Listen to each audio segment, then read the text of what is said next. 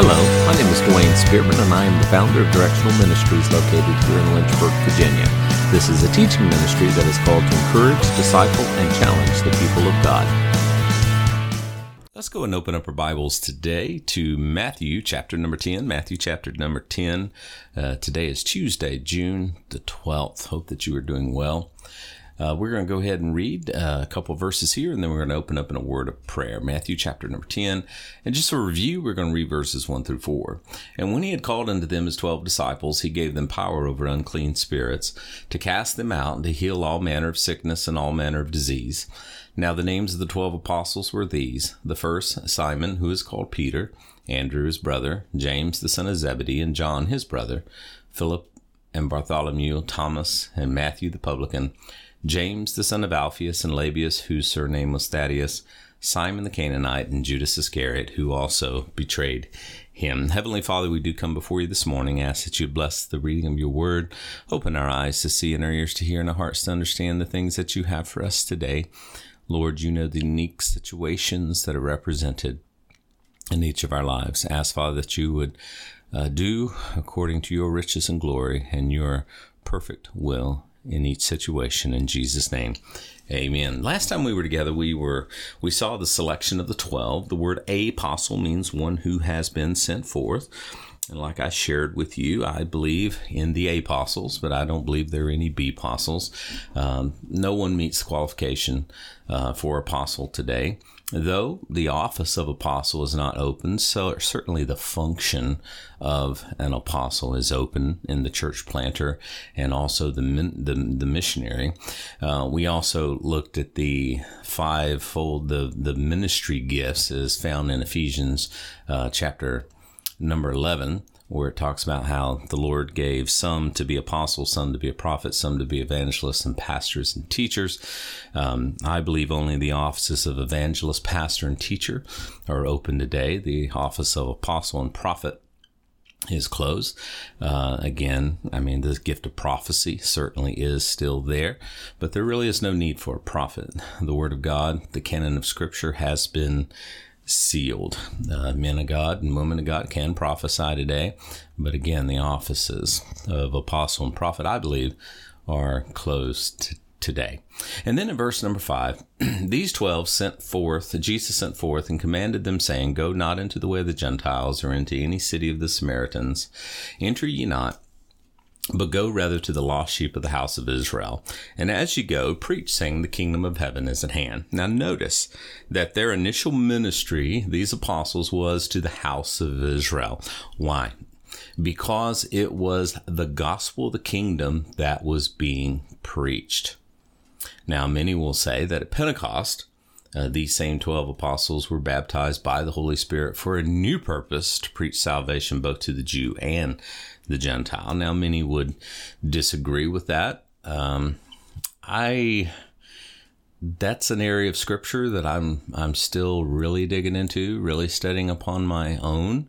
Uh, there's no doubt that the original twelve apostles came preaching the gospel of the kingdom, and understand today we do not preach the gospel of the kingdom.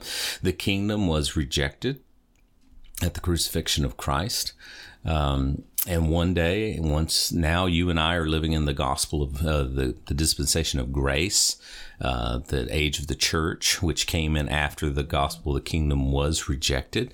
In other words, when Jesus came the first time, he did legitimately offer to sit upon the throne of his father David, fulfill the Davidic and the Abrahamic covenants, uh, and usher in the kingdom, but it was rejected. He is the Messiah, was rejected. Thus, that gospel of the kingdom ceased to be preached the church was born. But the gospel of the kingdom will be preached again once the church is removed, uh, which I believe will be in the rapture of the church. And at that point, the gospel of the kingdom will be preached again, and the kingdom will be ushered in with the second coming of Jesus Christ. So many will say there's a little bit of disagreement in regards to that. Uh, some will say no, the original 12 apostles never preached nothing other than the gospel of the kingdom. It was the apostle Paul, who was the apostle to the Gentiles, that began to preach salvation to both the Jew and the Gentile. Um, this, this, there's a, there's a there's a there's a belief that you know I'm a dispensationalist, which means I believe that God God never changes, but the way God has dealt with man has changed from time to time. The age of innocence in the garden versus the age of conscience after they were thrown out of the garden, like that. That's called dispensationalism. God doesn't change, but the way God deals with man has changed, and it certainly has changed. You and I live in the age of grace. Um, we don't have to take animal sacrifices to the temple and cut their throats and let them out um, like they did in the Old Testament, like they will do uh, during uh, the the millennial reign of Christ again. You and I are living in the age or the dispensation of grace, but there are some that are called mid acts dispensationalists, and they believe that um, it's just their belief system is much more laid out. Um, you know, the original 12 apostles preached the gospel of the kingdom all the way through Matthew, Mark, Luke, John, and most of the book of Acts. Okay. And at that point, Paul was chosen. He was the apostle to the Gentiles. And the way they would see it is that um, Paul's epistles, the Pauline epistles, are for the church exclusively they're for the church. So the way they would see it would be Matthew, Mark, Luke, and John. Most a small portion of Acts is the gospel of the kingdom by the original twelve apostles. That the remainder of Acts after Paul was called, and all of the Pauline epistles were for the church, and that Hebrews is a transitional book, and all of Hebrews through the end of the book of the Revelation, again written by those 12 apostles, is to the ch- the children or the house of Israel, um, you know, after the church is gone. Uh, study that on your own. I don't have time to get into all that today, but suffice it to say that the apostles were sent out to the lost sheep of the house of Israel, and they were preaching the gospel of the kingdom, not the gospel of grace which came about after the rejection of the king and of the kingdom. Now, notice their method. Look in verse 8 Heal the sick, cleanse the lepers, raise the dead, cast out devils. Freely you have received, freely you give. They were given what are referred to as sign gifts and powers which served as their credentials it proved that they were ones who were sent forth. It proved that they were indeed apostles. For example, the casting of the shadow of Peter in Acts chapter 5, verses 15 and 16, where if his shadow only but touched someone, they were healed. Um, another example would be Paul's handkerchief in Acts 19 11 through 12. If anyone touched it, uh, they were healed. Uh, they were commanded to preach the gospel of the kingdom. And their method was to heal the sick, cleanse the lepers, raise the dead, cast out the devils. Freely you've received, freely give. And they used these sign gifts.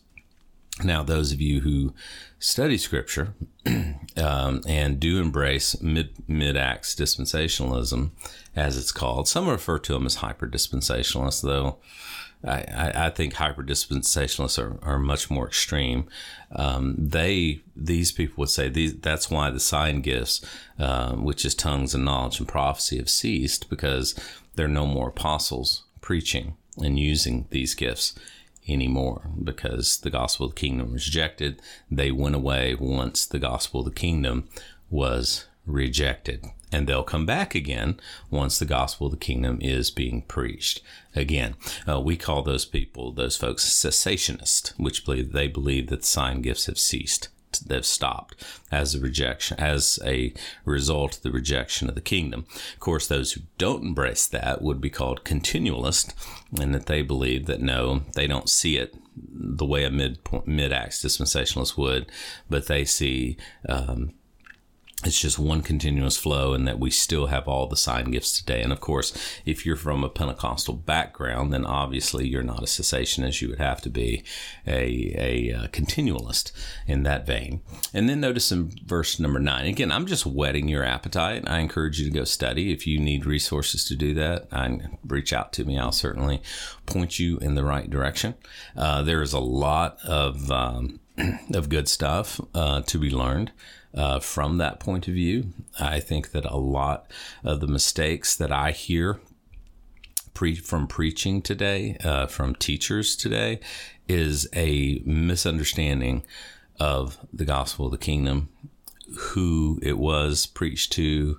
Uh, for example, Jewish Messiah, Jewish people, gospel of the kingdom to the house of Israel exclusively. So to pull something out of the gospels and apply it to the church, again, you know, you might be able to make application, but Jesus was not speaking to the church.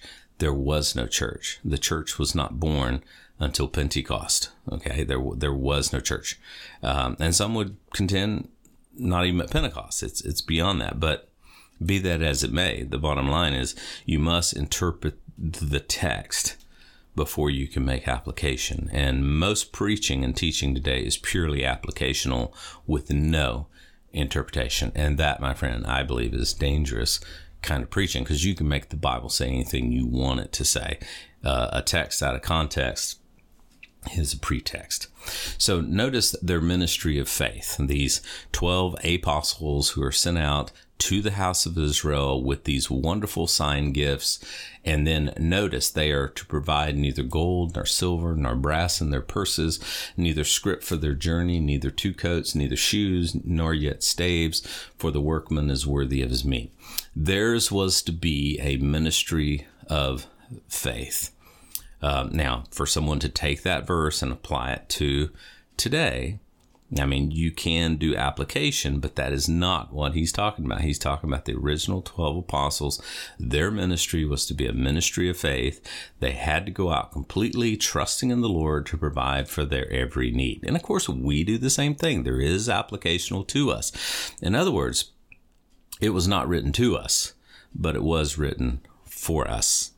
I hope that makes sense. It wasn't until later that the Apostle Paul declared that the pastor should live of the gospel. In 1 Timothy 5:17, let the elders that rule be counted worthy of double honor, especially they who labor in the word and in doctrine. For the scripture saith, Thou shalt not muzzle the ox that treadeth out the corn, and the laborer is worthy of his reward. That is written by Paul, the apostle of the Gentiles, to the New Testament church. I'm amazed how many people, on that note, will pay a plumber to fix their pipes. They'll pay a mechanic to fix their car. They'll pay a doctor to fix their cold. They'll pay a dentist to fix their teeth. But they will pay nothing. They will give nothing to the church, to the pastor, to fix their lostness and their carnality. We are to support the ministry uh, of God. We are to support financially with our time, our talents, and, and our treasures those ministries that are feeding into our lives. Um, I'm afraid too many churches are not doing the right thing when it comes to their pastors. Uh, listen what the apostle Paul said in 1 Corinthians 9. Am I not an apostle? Am I not free? Have I not seen Jesus Christ our Lord? See, he meets all the qualifications of an apostle. Are not ye my work in the Lord? I mean, you come into the you you were born miraculously born again as the result of my ministry. If I be not an apostle unto others. And Paul did spend a lot of time defending his apostleship because he was an apostle born out of due season, as he said. But he was indeed an apostle and he did meet the qualifications to be an apostle. Yet doubtless I am with you, for the seal of mine apostleship are ye in the Lord. Uh, mine answer to them that do examine me is this Have we not power to eat and drink? Have we not power to lead about a sister? A wife, as well as the other apostles, and as the brethren of the Lord and Cephas, Peter. Or I only and Barnabas have not we power to forbear working? Who goeth a warfare any time at his own charge?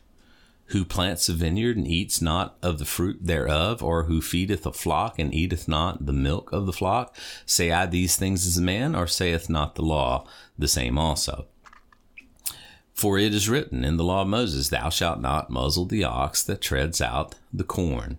Doth God take care of the ox? And of course, he's referring to the, himself, the full time laborer in the gospel of Christ, as an ox. I tread out the corn so that you might eat. Or saith it altogether for our sakes. For our sakes, no doubt, this is written that he that ploweth should plow in hope, and he that thresheth in hope should be partaker of this hope. If we have sown into you spiritual things, and again, back to the the people in our lives, the the full time ministry people that have sown spiritual things into our lives. Is it a great thing that we should reap your carnal things? In other words, that you feed physical, monetary things back into our lives to sustain us, is what he's saying. If others be partakers of this power over you, are not we rather even more so? Nevertheless, we have not used this power, but suffer all things lest we should hinder the gospel of Christ. So theirs was to be a ministry of faith. Neither provide gold or silver or brass for your purses or scrip for your journey, nor coats or shoes or stays, for the workman is worthy of his meat. God bless you guys. Hope that you have a great day. Remember that God loves you, wants the best for you. He's working all things out for your good.